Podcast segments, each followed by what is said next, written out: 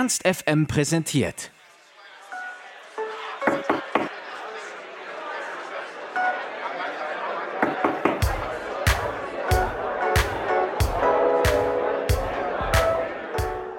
Anfang des Jahres haben wir Blond vor ihrem Konzert in Hannover backstage zum Interview getroffen und mit dem Trio über ihr ganz eigenes Musikgenre Las Vegas Glamour sowie ihr Album Martini Sprite gesprochen. Sie haben uns dabei nicht nur verraten, weshalb sie inzwischen lieber auf Deutsch über Tabuthemen singen, sondern auch, weshalb sie jedes Konzert mit einem Video ankündigen. Außerdem schafft es Nina, sich uns zu öffnen, um das traumatische Erlebnis aufzuarbeiten, wegen dem sie auch heute noch Angst vor dem Weihnachtsmann hat.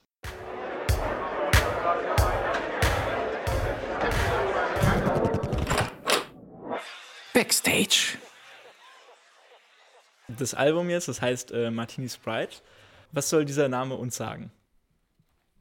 Mm, uns hat der Name ganz gut gefallen, weil das war so, ähm, wir mögen immer so Kontraste, sage ich mal.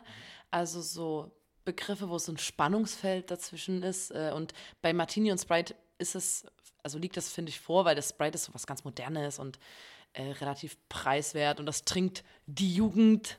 Und äh, Martini ist sowas ganz Altbackenes und so, das trinken irgendwie eher ältere Leute, hätte ich immer so gedacht, oder zumindest hatte ich das so im, äh, in Erinnerung. Und das zu vermischen, es klingt erstmal absurd, aber schmeckt tatsächlich sehr, sehr gut. Und das ist sehr gut übertragbar auf unsere Musik, weil wir nämlich äh, auch versuchen, so gut es geht, äh, so Grenzen zu ignorieren oder wir wollen auch nicht uns in einem Genre bewegen oder so. Wir mögen das nicht, wenn man sich, wenn man sich so ein eng lässt in eine Richtung oder in einen Bereich und dort nicht mehr rauskommt. Und deswegen fanden wir das ganz passend für das Album und für uns als äh, Begriff, ja. Apropos Genre, da habt ihr euers ja Las Vegas äh, Glamour genannt.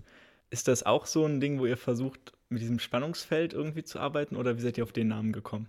Die Leute wollen dann immer so gerne in eine Schublade stecken. Die wollen dann sagen, was macht ihr für Musik, ist immer so die erste Frage. Und dann ist es immer sehr schwer zu sagen, weil wir ähm, wenn man das Album sich anhört, auch merken wird, okay, da ist ein Hip-Hop-Song drauf, da sind rockigere Songs drauf, da sind mehr schmusigere Songs drauf, da ist das drauf. Und das kann man irgendwie nicht so richtig bezeichnen, wollen wir auch nicht, weil das auch irgendwie doof ist, wenn man dann so für immer die Indie-Band ist, sondern ähm, wir wollen lieber immer machen, was wir wollen. Und deswegen Las Vegas Glamour passt da ganz gut, weil das ist alles und Feld. nichts. Genau. Alles und nichts. Und man muss ja auch dazu sagen, wenn wir jetzt gesagt hätten, wir machen Indie-Musik, das bringt ja am Ende auch niemanden was, weil es gibt gute Indie-Musik, es gibt scheußliche Indie-Musik, es gibt Hip-Hop-Musik, die mir gefällt, es gibt Hip-Hop-Musik, die mir nicht gefällt. Das äh, hilft einem irgendwie überhaupt nicht weiter, wenn man dann weiß, was eine Band für eine Musikrichtung macht. Finde ich zumindest immer. Und ihr habt in einem Interview schon mal dazu aufgefordert, dass jeder in dem Genre äh, Las Vegas Glamour mitmachen kann. Sind da schon Leute dazugekommen? Ähm, also wir wissen leider noch nichts davon. also, ähm, aber die Bands müssen ja auch erst gegründet werden. Ich denke, die sind jetzt gerade fleißig am Proben und wollen uns das vorstellen, wenn es fertig ist. Ich denke, es gibt schon so 20 Bands, die sich jetzt gerade darauf vorbereiten, ihren Antrag für Las Vegas Glamour zu stellen. So, wo wir gerade bei eurer Musik waren, ähm, ihr habt das Lied äh, Es könnte gar nicht schöner sein, äh, wo es um Menstruation geht, was für viele ja auch noch immer äh, ein Tabuthema noch ist, dies, das. Ähm, wie wichtig ist euch das, genau solche Songs zu machen und damit Statements zu setzen? Ähm, es das ist ja gerade das Problem, dass es irgendwie noch ein Tabuthema, äh, Tabuthema ist und ähm, also wir sind jetzt nicht mit dem Konzept herangegangen, irgendwie so einen Song zu schreiben oder so, sondern wir besingen halt irgendwie alles, was uns in den Kopf kommt und worüber wir gerne singen würden und denken da in erster Linie auch irgendwie gar nicht drüber nach, wie das ankommen könnte oder so, sondern machen das erstmal für uns und dann wird uns später immer irgendwie bewusst, ja, okay, irgendwann hören es auch Leute und dann könnte das natürlich auch irgendwie Kritiken oder was auch immer mit sich ziehen, nach sich ziehen und ähm, ja, es ist, es ist halt einfach solche Themen besingen wir halt gerne und es ist halt einfach Fakt, dass es auch besungen werden kann und auch besprochen werden kann, dass es eigentlich einfach völlig Normalität sein sollte. Ja, und solche Themen sind halt, wir gucken ja, was uns so in unserem Alltag auffällt und so und dadurch, dass wir einfach von, von unseren Charakteren her äh, und wir diskutieren gern, uns fallen Sachen auf, wir reden über Sachen. Das sind einfach, das liegt so in unserer Natur, dass wir auch äh, uns mit Sachen auseinandersetzen, die so Reibungspunkte und sowas äh, mit sich bringen. Und deswegen äh, liegt das dann irgendwie immer nah, dass man dann halt sagt, okay, irgendwie spannend, einen Song über die Periode zu machen oder auch über Mansplaining oder sowas. ohne dass wir jetzt sagen, wir wollen da mit einer voll krassen Botschaft rausgehen, sondern äh, es ist einfach ein spannendes Thema. So. Es ist ja auf jeden Fall ein Thema, was auch alle Leute was angeht. Es ist ja trotzdem nicht unbedingt äh, Johanns Spezialgebiet. Hast du denn noch ein eigenes, äh, wie habt ihr es gerade gesagt, Reibungspunkt, äh, den du sehr gerne ansprechen würdest? Also, wo ihr gerne mal, wo du findest, da müsste man mal ein Lied drauf äh, drüber machen, was dich besonders interessiert. Äh, es interessiert mich, worüber wir singen.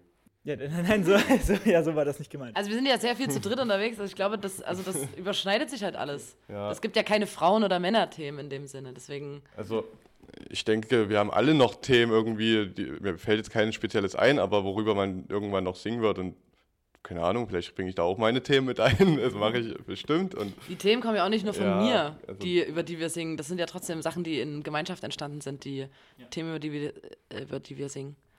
Ihr seid ja, das ist ja auch irgendwie vielen bekannt, wenn man sich so ein bisschen in euch reinliest, äh, die Schwestern von Kraftklub. Ähm, fühlt ihr euch da manchmal ein bisschen drauf reduziert? Also wir hatten jetzt, ähm, wir sind jetzt seit zwei Wochen auf Tour und haben jeden Tag ein paar Interviews und bis jetzt wurden wir noch nicht darauf angesprochen. also deswegen fühlen wir uns nicht reduziert darauf, weil zum Glück ähm, das eigentlich gar kein Thema mehr ist. Sehr schön. so bei dem Album jetzt, ähm, da sind eure Lieder ähm, vor allem auf Deutsch. Ähm, ihr habt früher aber auch ganz, ganz viel auf Englisch gemacht. Gibt es da einen Grund, weshalb ihr euch davon wegbewegt habt? Ja, wir haben am Anfang, als wir angefangen haben, Musik zu machen, da haben wir auf Englisch angefangen. Zum einen, weil wir dachten, das macht man halt so. Äh, Keine Ahnung, woher das kam. Wir dachten halt, okay, wir gründen eine Band. Da, natürlich sind die ersten Songs auf Englisch und man singt über Liebe. Lag auf der Hand. Und dann irgendwann hat man sich natürlich überlegt, warum äh, singe ich nicht über ähm, interessantere Themen und warum singe ich eigentlich nicht auf Deutsch? Der Grund war, weil ich mich zum Beispiel einfach nicht getraut habe, auf Deutsch zu singen, weil das ja viel entblößender ist und man, ähm, die Leute verstehen es halt direkt. Nicht indirekt, sondern so, sofort.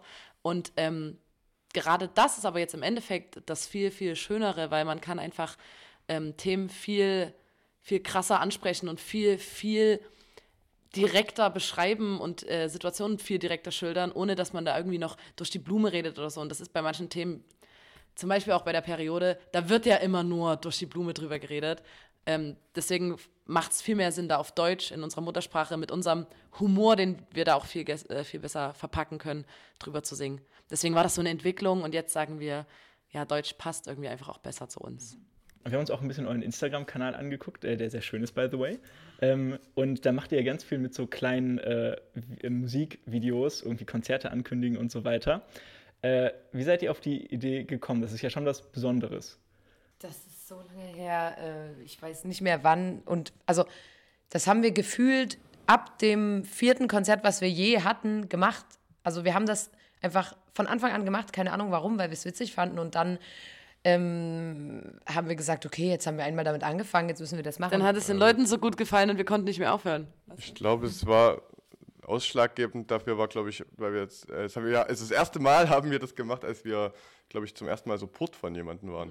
Von Bombay war das, glaube ich, da. Genau, und da haben wir halt uns so sehr gefreut, dass wir jemanden supporten dürfen und vor den Spielen dürfen, dass wir unsere Freude darüber ausdrücken wollten, glaube Ja. ich.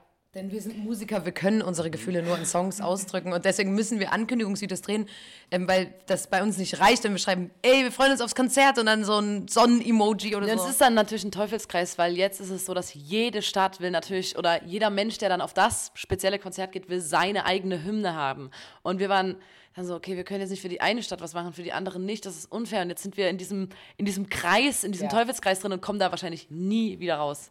Du hast, glaube ich, mal in einem Interview gesagt, dass du Angst hast vor dem Weihnachtsmann. Ich, ja. Ja. Äh, möchtest du da mal näher drauf eingehen, was da los ist? Also, ich glaube, ich habe ein bisschen, ein bisschen ähm, traumatisiert, weil, also ich hatte schon immer Angst vor dem Weihnachtsmann und es ist dann noch schlimmer geworden, als äh, Lotta angefangen hat, äh, sich als Weihnachtsmann zu verkleiden, eigentlich für äh, so kleinere Kinder in meiner familiären Umgebung. Und dann hat Lotta mich aber immer so, so krass vorgeführt und geärgert.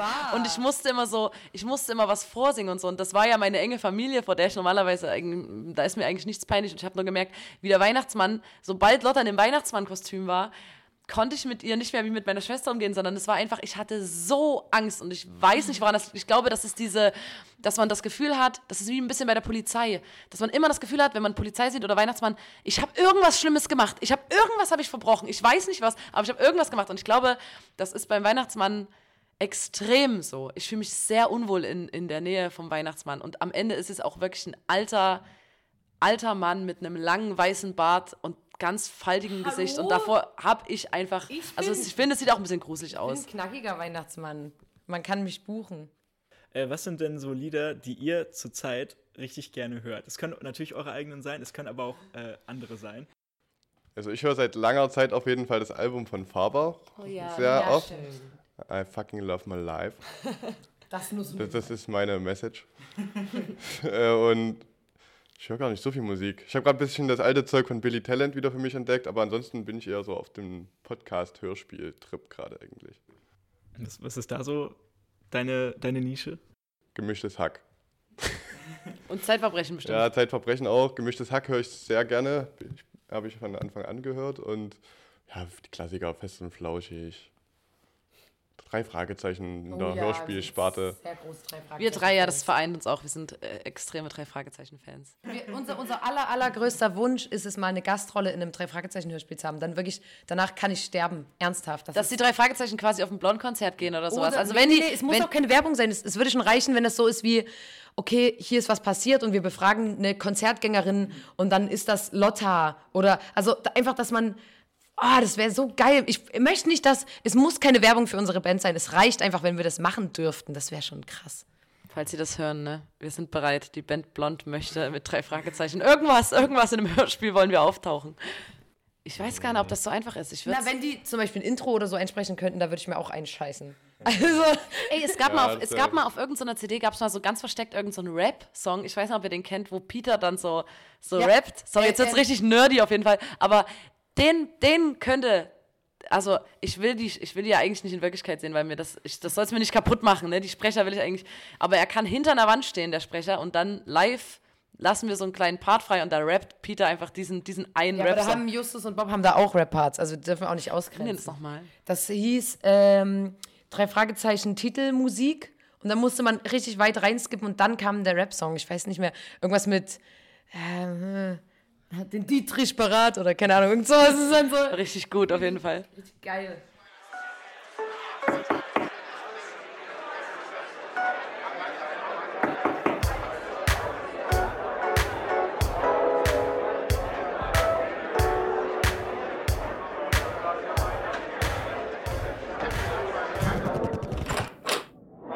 Backstage.